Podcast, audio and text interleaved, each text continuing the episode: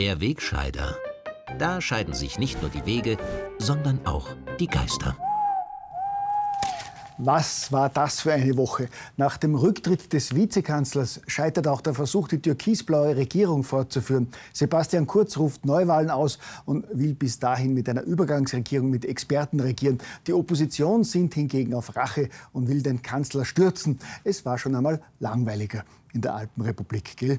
Abgesehen von der spannenden Frage, wie es mit der österreichischen Innenpolitik in den nächsten Tagen und Wochen weitergeht, war für aufmerksame Zeitzeugen vor allem die Begleitmusik zur unvermittelt ausgebrochenen Regierungskrise besonders interessant zu beobachten.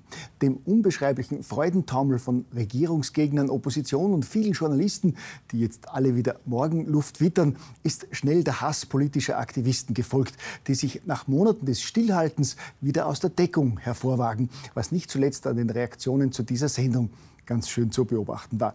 Sind es üblicherweise sonst eine Handvoll Funktionäre und Politakteure, die mich in den sozialen Medien mit ihren an- und untergriffigen Hasspostings bedenken, waren es am vergangenen Wochenende gut zehnmal so viele, die mir durchaus niveau- und liebevoll ihr Feedback zum Kommentar der Vorwoche geben wollten. Abgesehen vom Verbrechen, eine eigene, abweichende Meinung als die linke Elite zu haben, war es natürlich ein schlimmes Sakrileg meinerseits, dass ich neben der mehrfachen unmissverständlichen Verurteilung der Strache-Aussagen schon vor einer Woche die Frage gestellt habe, wer hinter der ganzen Aktion steckt und wem sie nützt. Ja, mehr hat es nicht gebraucht, um endlich einmal wenigstens einen ganz kleinen Shitstorm auszulösen. Sozusagen ein zartes Schaslüfterl netter Mitmenschen. Das reicht von den üblichen Beschimpfungen und deftigen Schimpfworten bis zur Aufforderung, doch endlich die Sendung einzustellen. Liebes Servus TV-Team, bitte fahrt's ab mit dem Wegscheider, schreibt etwa Seher Michael Leutgeb öffentlich. Grünaktivistin Petra Tierscherl würde den Wegscheider schon gern im Grab sehen. Asfinag-Mitarbeiter Joachim Wüster zitiert auf Latein Ceterum censeo Wegscheiderem esse delendam. Er ist also auf gut Deutsch der Meinung, dass der Wegscheider zerstört werden muss. Ein Vertreter der einen reinen Meinung dürfte Oliver Stech sein. Der hofft, dass sich die Geister bald nimmer scheiden. Diverse andere unterstellen mir Schmiergeldannahmen von FPÖ-Parteigeldern bis zu Schwarzgeld aus Russland. Und Franz Langthaler meint, wer angesichts dieser unglaublichen Videosequenzen zu relativieren versucht, macht sich zum Mittäter. Ich bedanke mich herzlich und freue mich über so viele Anregungen, muss Sie aber leider ein wenig enttäuschen. Im Unterschied zu jenen vornehmlich linken Zeitgenossen, denen in ihrem blinden Jubel offenbar völlig egal ist, ob das Video von einem Geheimdienst, einem politischen Mitbewerber oder auch von der Mafia produziert wurde, interessiert mich sehr wohl auch, wer dahinter steckt. Das mindert weder meine unmissverständliche Verurteilung der beiden FPÖ-Politiker, noch hat es irgendetwas mit Opfer-Täter-Umkehr zu tun, sondern ausschließlich mit journalistischem Interesse und Recherche.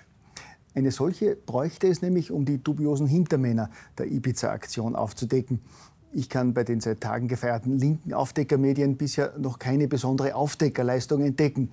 Sie haben ein Video zugespielt bekommen und haben es veröffentlicht.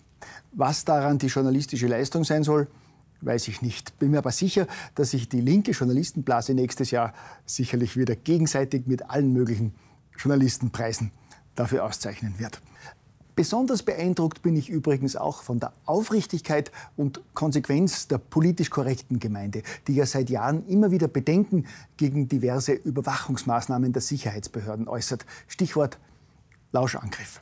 Wenn Polizisten, Verfassungsschützer und Terrorfahnder Abhörmaßnahmen oder Wohnraumüberwachung fordern, um zum Wohl der Gesellschaft Verbrecher, Drogenhändler und Terroristen auszuforschen und dingfest zu machen, dann folgt regelmäßig ein Aufschrei linker Gutmenschen, die der Verbrechensaufklärung stets ihre menschenrechtlichen Bedenken entgegenhalten und so wirkungsvolle Maßnahmen seit Jahren verzögern und verhindern. Im Fall des Ibiza-Videos erklären dieselben Leute mit Pharisäermine, es spiele keine Rolle, ob das heimliche Filmen illegal ist und wer die Auftraggeber sind. In diesem Fall heiligt der Zweck die Mittel, gell? So wie es in diesem Fall ja auch keine Rolle spielt, wer hier die Regierung stürzen wollte. Ob es ein politischer Gegner, irgendwelche billigen Ganoven oder auch ausländische Kräfte sind. Der Vorwurf, Russland habe die Präsidentenwahlen in den USA manipuliert, beschäftigt und empört Journalisten seit Jahren. Zu Recht dass jemand demokratische Wahlen bei uns in Österreich manipuliert, ist hingegen nicht wichtig, wie zahlreiche Oppositionspolitiker und Journalisten seit Tagen mit Dackelblick verkünden. Wenn es gegen die Richtigen geht, heiligt der Zweck eben die Mittel. Und so findet in diesen Tagen niemand der elitären Herren Journalisten bei Oppositionsfunk und Co. etwas dabei, dass deutsche Politiker von SPD und Grünen sich in die österreichische Innenpolitik einmischen und hier Rücktritte fordern. Niemand empört sich, wenn die als Aufdecker gefeierte Süddeutsche Zeitung allen Ernstes die österreichische Opposition auffordert, den Kanzler zu stürzen. Ganz im Gegenteil.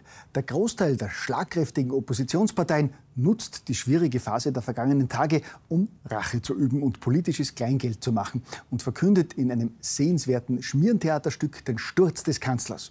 Obwohl laut einer aktuellen Umfrage von Demux Research zwei Drittel der Österreicher gegen eine Abwahl von Sebastian Kurz sind. Und zum Drüberstreuen kündigt Thomas Trotzter, der integre und besonnene rote Lenker im Hintergrund an, den Kanzler zu klagen weil der nämlich gesagt hat, dass ihn die heimlichen Videoaufnahmen auf Ibiza an die Methoden von Tal Silberstein erinnern. Ja, das ist wirklich eine gemeine, völlig an den Haaren herbeigezogene Vermutung. Gell?